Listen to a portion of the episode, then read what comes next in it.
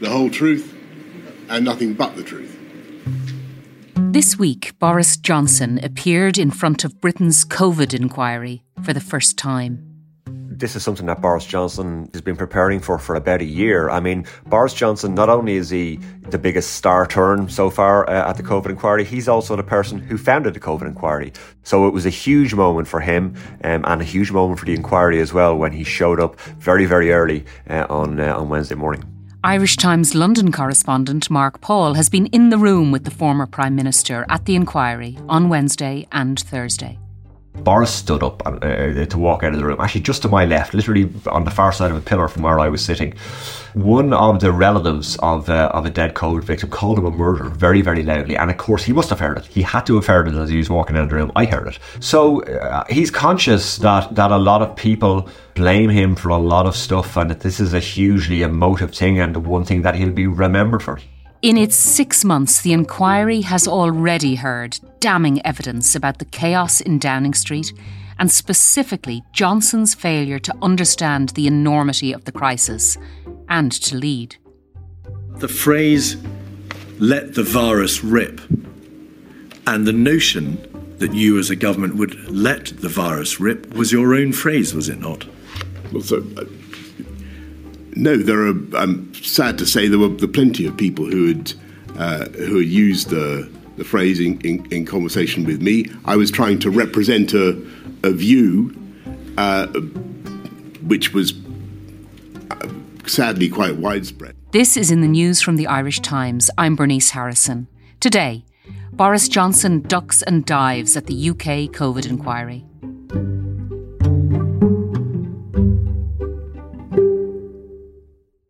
So, Boris Johnson, he arrived to the COVID inquiry three hours early on Wednesday morning. I, I, think there was talk he arrived there before seven on the first day of his giving evidence. How was this move perceived? Was this move perceived to be a bit of a strategy? Yeah, well, well, I mean, first of all, he, he's trying to uh, avoid the worst of the protests. Um, um, when I, I, arrived at the inquiry at about uh, about half past nine, 20 to ten, um, and uh, the first thing that you notice when you arrived is uh, is that you're greeted by the faces of the dead. Um, the, the, the faces of, uh, of of dead COVID victims are pinned to all the railings, and there's a huge phalanx of media, and um, um, loads of protesters, anti-vaxxers, and also relatives of dead COVID victims. And Boris Johnson was trying to avoid the worst of that, um, and he was trying to get in early, and he was trying to look eager, and and and he was trying to look cooperative as well, but also to avoid the worst of the protests. So look, it was very strategic by Boris. I should add that at the end of the first day when he left he still had to walk out via the protest anyway. So um, I'm not sure he achieved all that he set out to achieve. Okay, so he was sworn in. And then, before he answered any questions, he took the opportunity to address the room, um, to say how glad he was to be there, uh, how sorry he was for everything that had happened. But that was quickly interrupted, wasn't it? Yes, um, Boris had, had, had clearly decided that the first thing that he was going to do was apologise to the nation for the mistakes that his government made and for um, for the outcome of COVID and for how sorry he was for all of the people that died.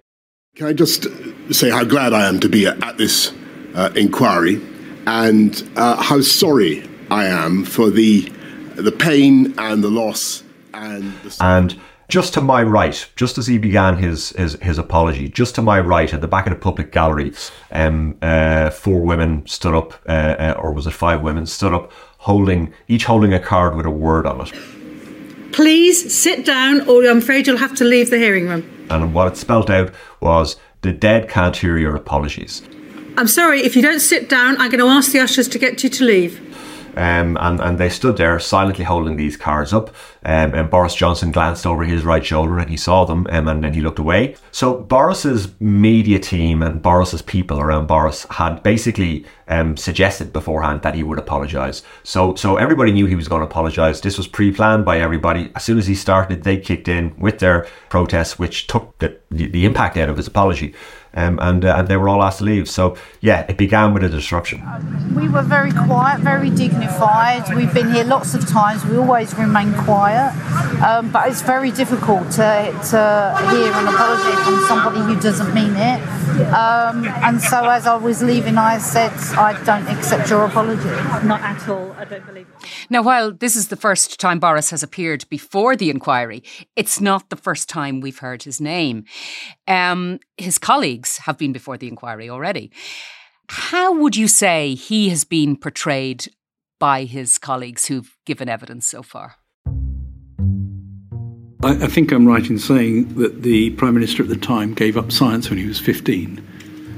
And I think he'd be the first to admit it wasn't his forte. Some of his colleagues have portrayed him and his operation, I suppose, in quite a negative fashion. Some of them um, from different motivations. For example, Dominic Cummings, who was his chief advisor, portrayed him as this kind of a trolley figure, shopping trolley figure, who veers off all over the place, uh, is incapable of making a decision and needs to be babysat. The term you used and his cabinet secretary used and his director of communications used and other officials, no doubt, about his propensity to Pretty much everyone called him the trolley, yeah. change direction. some of his scientific advisors, uh, his chief scientific advisor and his chief medical officer, um, Chris Whitty and, and, and Patrick Vallance, um, portrayed him as, uh, as somebody who didn't have a firm grasp of details um, and who didn't really understand the details. Some of his members of his office, like his private secretary, for example, who would have written notes about various things that Boris had said, I suppose inadvertently portrayed him as quite callous with some of the messages that they had recorded that were put in in evidence. But overall, uh, when you piece together all the bits of evidence from his office staff, from his medical advisors, and from some of his political colleagues, a picture was portrayed of a chaotic Boris Johnson who was completely unsuited to this type of crisis, at times completely unwilling to accept what was in front of him. And that's really what comes with Boris Johnson. I suppose that's the stereotypical view of Boris Johnson is that here's a man who comes with a lot of drama and, and all of the other um, um, evidence that was given by people before Boris Johnson portrayed him as, as, as the king of this drama. The general theme of lack of leadership, chaos, if you like, is one that you agree with. Yes.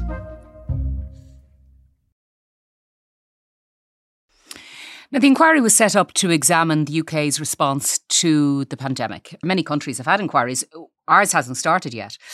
Um, it's essentially trying to get to the bottom of how and why certain decisions were made.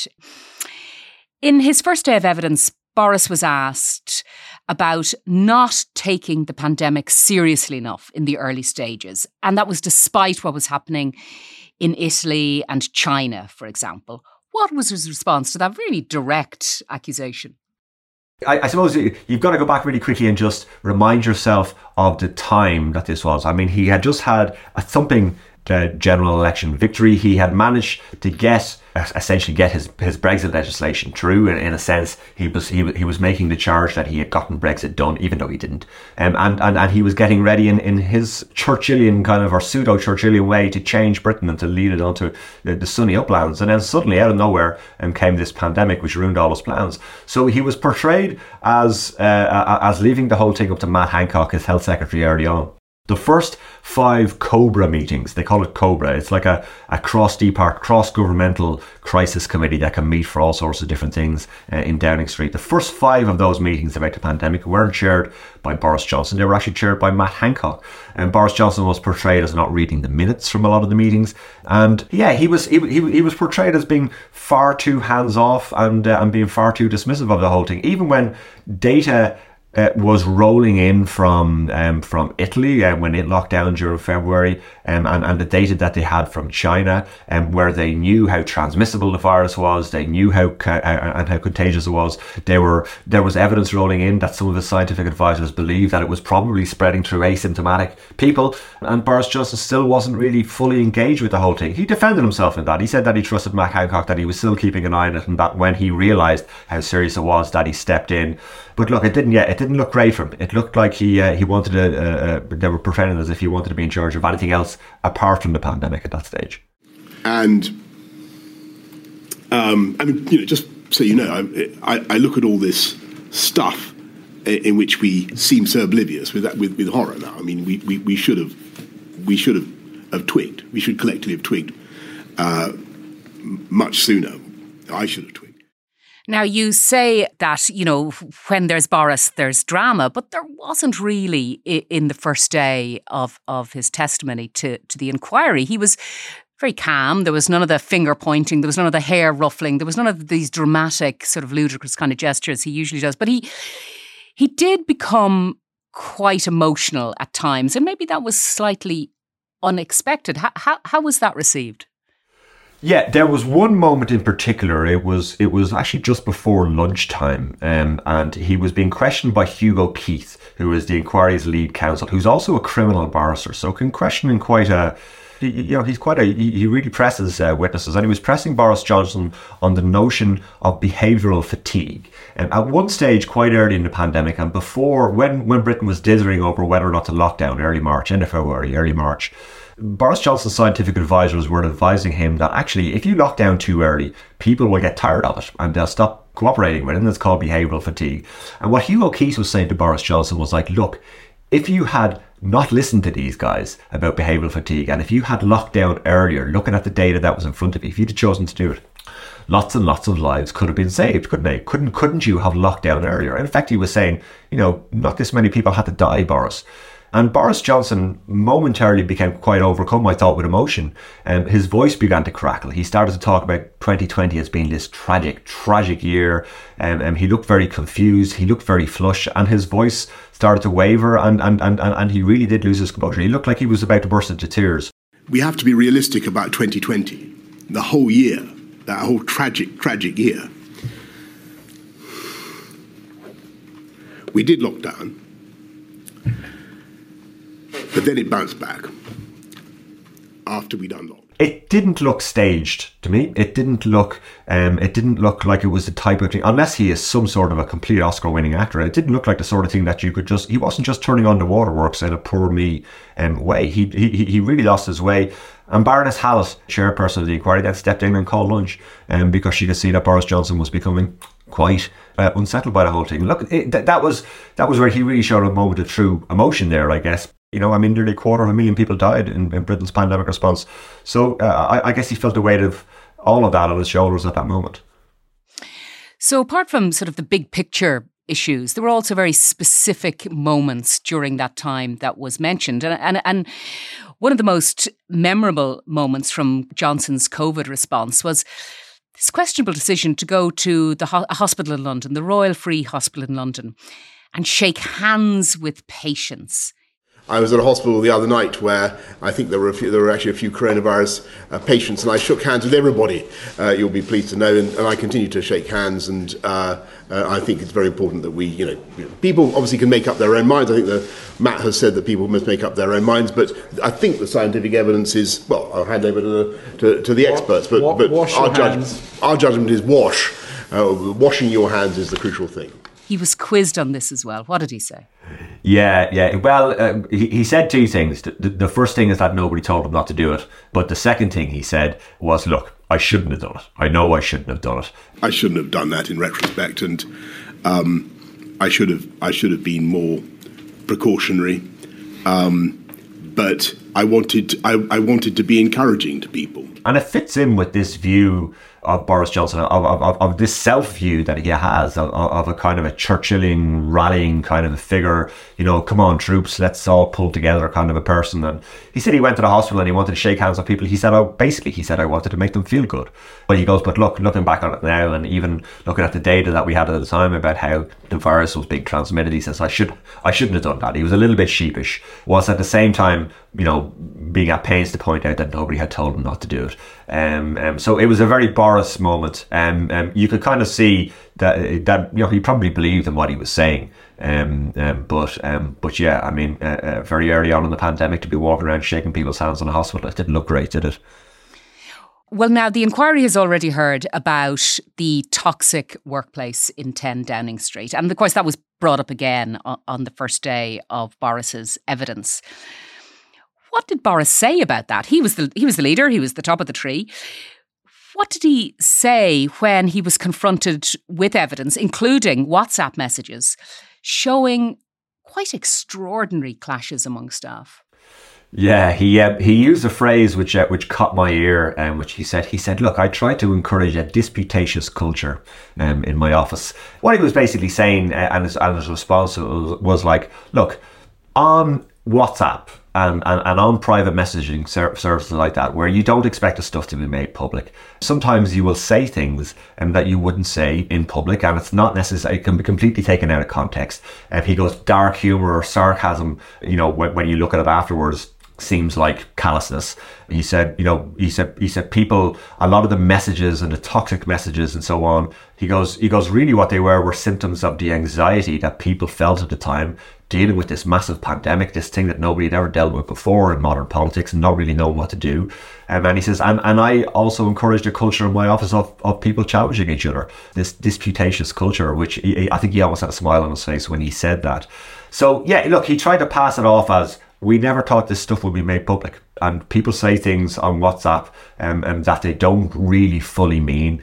I suppose, look, some people might have an element of sympathy for that worldview, but you know, you know, in my WhatsApp messages, I'm sure I say things. But look, I don't run a country, right? And and and, and I think when you run a country, you can expect pretty much anything or everything that you say um, um, um to go in front of the public at some stage. He did make particular reference to one phone call that he made to somebody to apologize um, uh, to somebody who was referred to in very, very, very highly derogatory terms by one of his advisors in a WhatsApp group that he was a member of.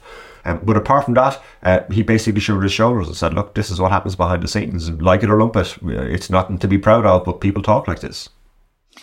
So the COVID inquiry was able to access a huge amount of WhatsApp messages, except except some messages from Boris Johnson's phone, and apparently these WhatsApp messages are lost. The, the, they were between January the 31st and June the 7th, which the most crucial time in the early stages of the pandemic. How did he explain these going missing?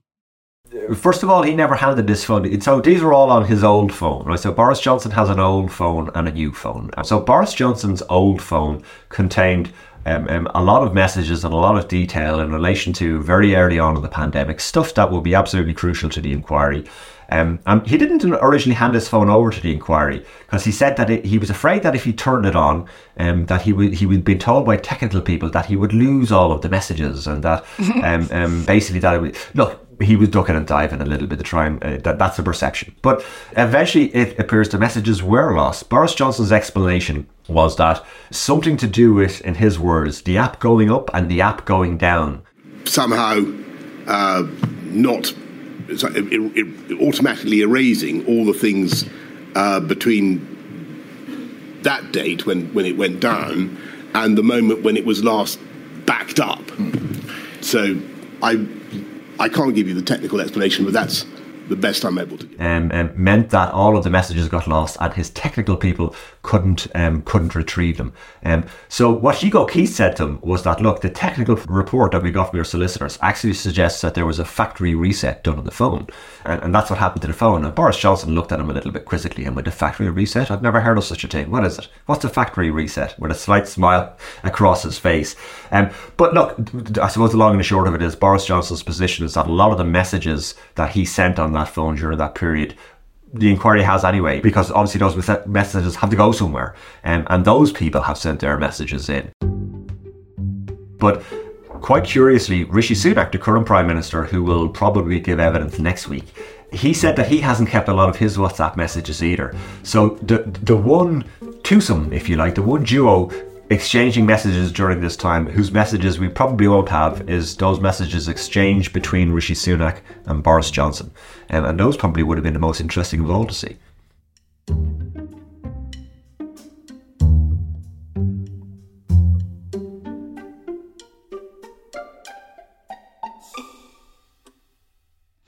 So Wednesday broke for lunch. Boris, very emotional before the break, came back in the afternoon and he was reminded of something he said to his former private secretary. Private Secretary Imran Shafi recorded in his notebook You said, We're killing the patient to tackle the tumour, large people who will die. Why are we destroying everything for people who will die anyway soon? Bed blockers.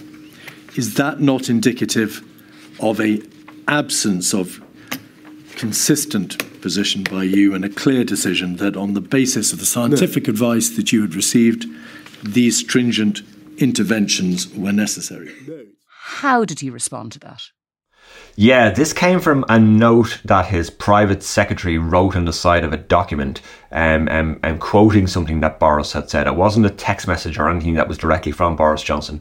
Um, and then this piece of this document was put into evidence and it was put up on a huge big screen in the inquiry room and for everybody to see this handwritten scrawl thing in the margins about this thing that Boris said. And, and Boris Johnson's explanation for it was basically look, if I said such a thing, he said, I said it in the context in my own dark humor way, and that what it, what it shows is the awful choices that we faced as a nation at the time. He said um, that that no matter what we did, somebody somewhere was going to feel the pain, and that and and that what this represented was that every choice I faced was a terrible one. And he says, and, and I face terrible choices every single day. And he says this if I said such a thing, I think the, the phrase that he used was it, it, reflected the agony of the decisions that I had to take. He said, and, and, and that's what explains it. And the appalling balancing act that I had to do throughout the pandemic. And uh, in, in order to, to drive down the virus, to stamp out the virus, you, you have to do things that are going to be very damaging in all sorts of other ways. Mark, on Boris's second day giving evidence, he was questioned heavily about his decision to, and let's quote him, let the virus rip. How did that go? Yeah, so this notion was uh, was was was put to uh, to Boris Johnson by Hugo Keith, um, the inquiry senior counsel, and you know while he was doing that, Boris Johnson was shaking his head and he said that it was a load of rubbish, um, and uh, and he denied um, that he wanted the virus to rip through uh, the population and that you know that he didn't care that that older people um, would get it. He did admit that the phrase had probably come up in discussions in uh, in in Downing Street, but he completely denied any suggestion that he wanted to let it rip through older people. You know, by implication that he was in some way callous. Uh, uh what I'm what I'm saying is that this was a phrase in common uh, parlance at the time, and, and, and remains so. In another emotional moment, Boris recalled his experience of being in intensive care with the virus. What did he say about that? Yeah, so on day two, then um, um, Boris Johnson had another you know moment of emotion um, as he was giving his evidence, um, and it, it referred to uh, uh, you know whether or not um, um, he really cared about what happened happened to uh, to people who got a virus. People forget sometimes that Boris Johnson himself um, became very, very ill with the virus um, during the first wave in Britain. And he referred to this uh, in his evidence uh, to Hugo Keith. Um, he said that, you know, when he went into intensive care himself, that he noticed a lot of the people around him were, you know, they weren't all older people. I mean, a lot of them were middle-aged men just like him. And he said that, you know, some of those people he knew looking around that some of those people were going to make it out alive and others weren't. And his voice was beginning to crack at that stage. And there had been a suggestion from Hugo Keith to, to, to, to Boris Johnson that, you know, you, you didn't really care that much about the virus. And Boris Johnson got quite emotional responding to that. He said, of course I cared. Um, and he said, and he knew then from experience just how awful and, and, uh, and brutal the, the, the COVID virus could be. And finally, Mark, there was no escaping Partygate, was there?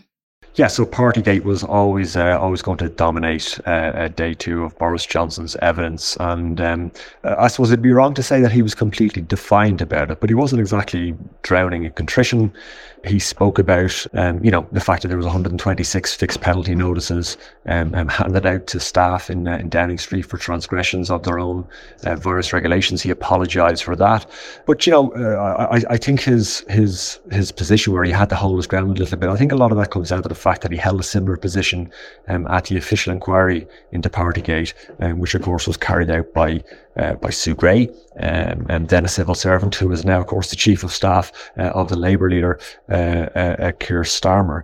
Um, so um, he was questioned more about Partygate later on in the day by, by a barrister for families uh, of COVID victims in Northern Ireland. Um, and, and, and she asked him, you know, I mean, could you not have done more to stop this? And what he said was, you know, really, there wasn't a hell of a lot more I could have done. Um, he said that the the rules were supposed to be flexible and that, you know, when people transgress that they had done so inadvertently.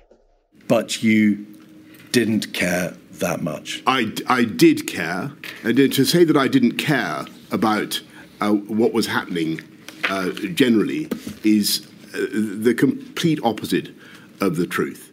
So, after Boris at the inquiry, was there anything clearer? That you know was anything clarified? Did he deliver on anything? Was did, was there an aha moment that he was saying, "Oh, well, that's why that happened because Boris did this," or is what what's the point in a sense? This is maybe this is quite a kind of a, a cynical view looking at how he performed. I actually thought on day one, certainly, I thought Boris actually did okay. Um, Hugo Keith didn't really land a clear punch on him in the way that you know, when Matt Hancock, for example, gave his evidence the previous week, there was a lot of aha moments with Matt Hancock where you were like, oh, come on. Um, Boris Johnson ducked and dived all the way through. Um, Hugo Keith was, I suppose, bobbing and weaving with him and, and, and trying to get him, but he didn't really get Boris Johnson on anything. No matter which way you slice it and dice it, he didn't, uh, there wasn't a huge blow landed on him um, in the room, but in the minds of the public, I still think you know, Boris Johnson has come from the back of the field. He still is. Um, there's still a lot of people who have it in for him. You could hear it in the boos out there in the street, and for a you know a, a, politician who sees himself as a man as a man of the people, this is this is important. How he's viewed by ordinary people is important, uh, and and and as I said, Partygate and and and and his COVID response that'll define everything that he's done. It'll overshadow everything for Boris Johnson. So, Mark, what, what next for the inquiry? Uh, how long more is it to run? What are going to be the big, big days? Well, the current module ends on December the 14th. Of course, the inquiry now is done with Boris Johnson, um, but there's still one more dramatis personae are uh, left uh, to be done, and that's Rishi Sunak. Um, and, and, and so Rishi Sunak uh, uh, is expected up next week, and, and it'll be interesting to see what happens there. And Rishi Sunak um, is expected to come under severe pressure for um, an initiative of his called Eat Out to Help Out um, which was when Rishi Sunak was Chancellor of the Exchequer um, um, late in the summer of 2020. He came up with a scheme where he basically subsidised British people to go down to pub or, or go out for dinner in restaurants um, as a way of bringing the hospitality back to life because it was under pressure. That is seen as having contributed to a huge second wave of COVID in Britain. It's clear that the, the inquiry is going to focus on that. So Rishi Sunak, who's got a lot of stuff on his plate already, he will go in uh, next week, and, and, and that's where next. And then there are further modules um, um, um, then in the tribunal. This is this current module is about. The, the, the political and governance aspect of it. So um, I'm not quite sure, to be honest with you, when the tribunal or when the inquiry will, will report you know, Britain will have its its answer, I suppose, to what happened with COVID a lot earlier than Ireland's, it seems. Now, you mentioned there that Rishi Sunak has a lot on his plate, and it, it looks like his job as Prime Minister is now on the line. Can you give us the latest updates on that? Uh, what happened?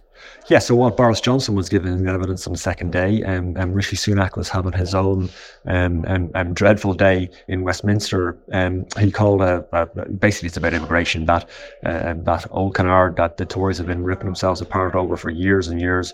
Rishi Sunak's immigration minister resigned on Wednesday night. On Thursday morning, uh, uh, Rishi Sunak called a press conference uh, to try and defend new legislation that he uh, he wants to bring in to try and deport uh, asylum seekers who arrive to Britain illegally to Rwanda. Um, um, so he has a vote on this uh, next Tuesday, which he's trying to get through Parliament. Um, and it looks like at the moment he's going to struggle to get the numbers to get the legislation through. So that puts his position as Prime Minister and as leader of the Conservative Party actually in true peril because uh, if he can't get legislation through Parliament on, you know, what's probably one of the biggest issues on his political agenda, immigration, um, well, then his legitimacy to govern Britain really has to be called into question. So, uh, big week next week for Rishi Sunak. Thanks very much, Mark. Thanks, Bernice. That's it for today. For more reporting from Mark Paul from London, subscribe at irishtimes.com forward slash subscribe. I'm Bernice Harrison. This episode is produced by Suzanne Brennan. In the news, we'll be back on Monday.